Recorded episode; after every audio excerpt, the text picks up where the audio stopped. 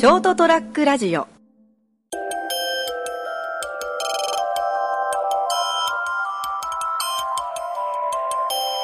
というわけでですね、えー、1 11月ももう半ば15日。はい。今回エピソード170という霧のいいところなんですけれども、はいはい、あんまり関係ないですけどね、ね中身とは。はい。あのーですね、まあ先週ほら、あの、こう例えばね、こう観察するとか、はい。気が、はい気がつくとか、まあそれは別にあの花鳥風月だけじゃなくてですよ、日常生活の中で、あのー、楽しむと言いますかね、あのー、こう、こう、慈しむというか、いう視点がある人の方が、なんかこう、生きていく上でいいなと思ってるんですよ。そうですかね。なんとなくさ、あの、余剰なものとか過剰なものがある方が余裕があるじゃないですか。はいはいはい。で、そんなに余裕がある生活を送ってるわけじゃないんだから、せめて、あの、そこは笑っとこうって。それで済むならよ。笑って済まないこともあるよ。職仕事で最近笑って済まないことが発覚したけどね、一見。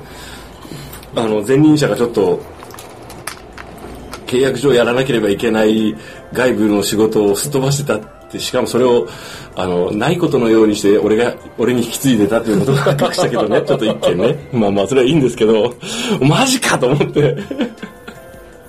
まあそれはいいんですけど、まあ余剰にあっていいのは金だけです。うん。本当ね、あのー不労所得って欲しいね。不労所得じゃなくても普通にあの労働の対価としての所得まあまあ労働対価としてそらさ、それはね、100万、200万もら毎月もらえるならそれがいいけど、まあでもそれはいいんですけどさ、いあの、なんですかね、あの、でもさ、日本の商社マンとかさ、年収が例えば1200万とか、はいはいはいまあ、日本だったらすごいそこそこの収入じゃないですか。うんだけど、どこだったっけ？えっと、シリコンバレーってどこだったっけな？まあアメリカアメリカでしょ。まあまあ、なんかそういうこうなんか、土地がガーッと高騰するところだと、はいはいそういう人が借りれないんだって。不動産屋がそんなあの収入の低い人には貸しませんみたいなレベル、日本人貧乏やなと思ってね。テ、レビでやってましたね。うん、そういうのなんか聞いたことがあるんだけど、まあそれはいいんですけど、あの、この間ですね、ちょっと気づいたえのがですね、あの、たまにあの、ここさ、あの近くに平井、弁当の平井があるって言ってたじゃないですか。で、まあ、県外の人っていうか、知らない人は伝わらないと思うけど、お弁当の平井ってさ、惣菜とかね、が、こう、あの、こう、量り売りで買えたりとかする。で、イートインがあってね。で、これ本当思うけど、そこそこクオリティが高いんですよ。はいはいねえあの、きそのない、値段と味を、味とか比べると。で、たまに食べ行くんですよね。で、あのーお茶の機械があるじゃないですか。はいはい吸茶機はいっていうのかな、あれね。でさ、まあ、だいぶまあ、あの、古い店舗なんですよね、外観もね。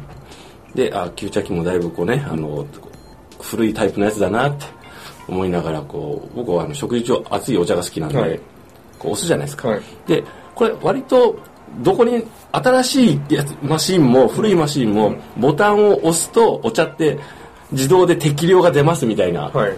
感じになってるんですよね。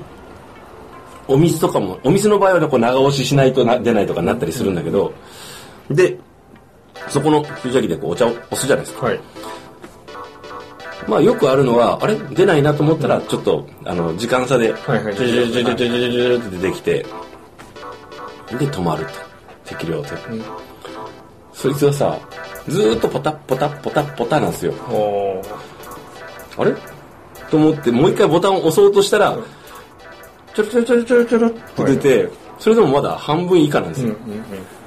で、その後、ポタッポタッポタって長いな、こいつと思って。多分それはですね、あの、中の小人さんが普段押されないボタンを押したんでちょっと焦ってるんですよ。この時期だったらまだ冷たいのだろうと思って控えてたところが、なんかわけのわからんのが熱いの押しやがってて、ちょちょちょみたいな感じで、いやいや熱いの来たよって。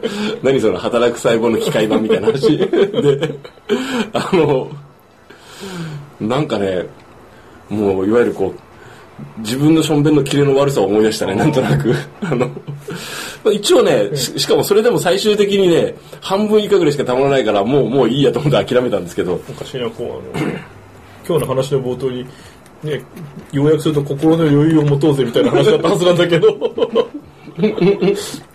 いや、だから、あれだよ、別にその怒っちゃいないんだよ。はい。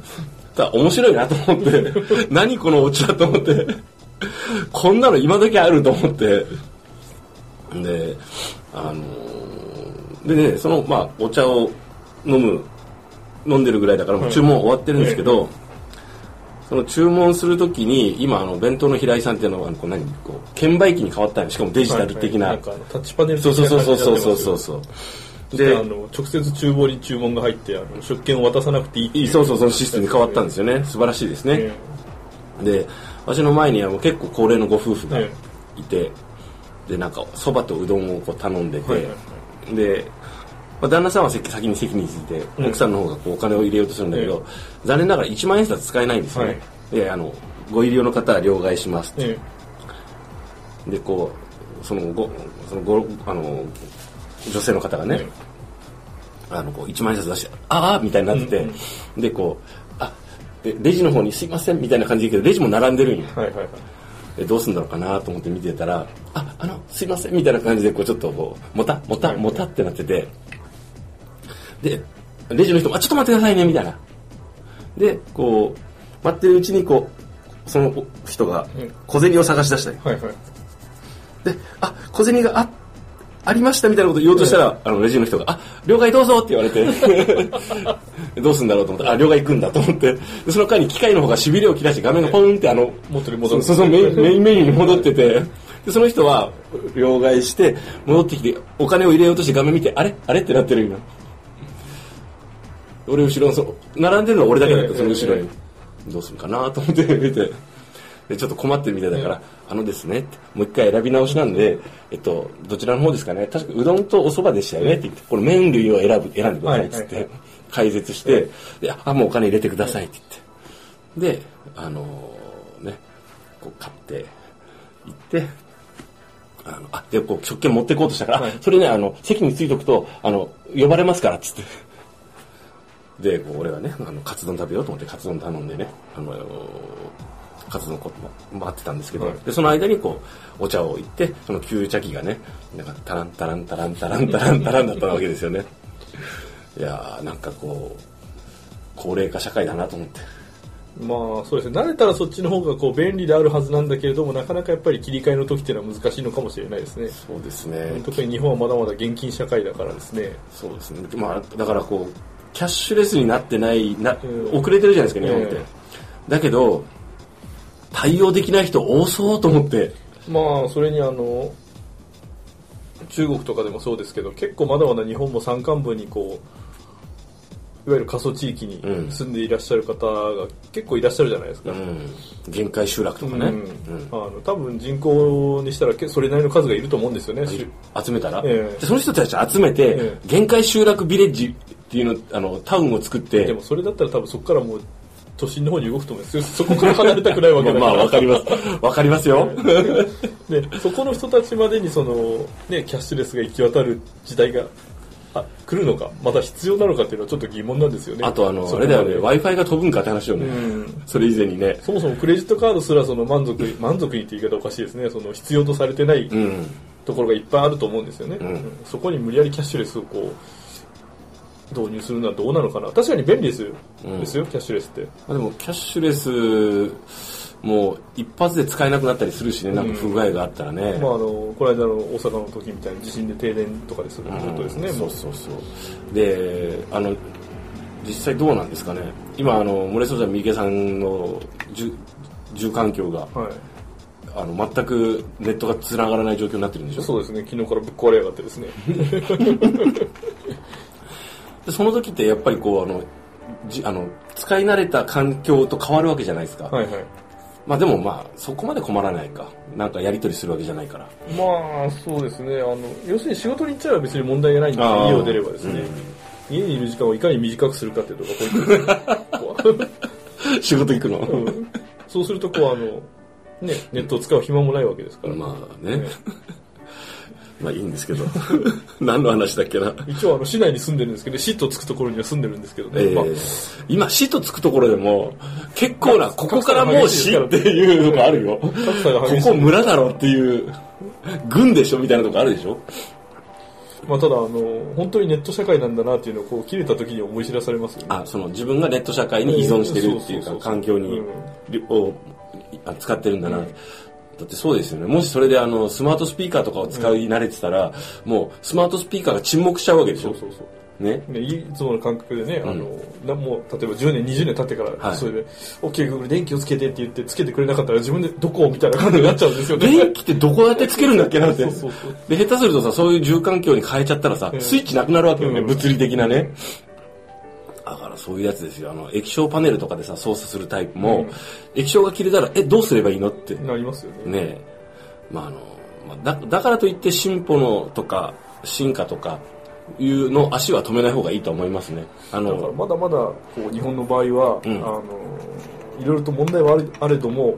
紙だったりその物理的なベースの予備をですねバックアップを作っとかないと、ん。例えば極端な話ネットが繋がらなくなった、ん。何が壊れたのか調べようと思っても ネットが使えないから調べられないんですよね、まあそうですね、うんだって俺もスマホにかなり依存してるんで、えスマホこれあプライベートのスマホがなくなったらかなり困るもん、そうなんですよね。だからどこに電話しようかと思った時に、うん。今だったらもう何何も考えずにネットで調べるんですよね、うんどっかに電話しようと思った時に、うん。でもネットが繋がないとそれが調べられないんですよね、うん、恐ろしいね、ええだから身近にあるまあものですよね、あの壊れた時にどうするかとか、うん。紛失した時にどうするかとかですね。とりあえずそのネットが繋がらなくても、うん。スマホの中にデデータとして入ってれば、うん。呼び出すことができればですね、まだなんとかなるし、だからもうあれだよね。だから紙に書いて貼っとくっていう、うん。最も古典的なパターンになるよね。だからまあ職場でも結構あると思うんですよね。コピー機だったり、うんパソコンにあの壊れた時のあの連絡先が結構紙で貼ってあったりとか。あるある。テプラで貼ってあったりとかね。そうそう。パスワードがひどい時にやると書いてあったりしますからね。でもバカにできないよね、うん。まあパスワードはやめた方がいいと思うけど、見えないところにした方がいいと思うけどというわけでですね今日何の話したんだっけ？これに余裕を。はい心に余裕を。そしてデジタル ICT にはバックアップをですね。物理的な、ということでお届けいたしました。お話したのは私成田と三池でございました。それではおやすみなさ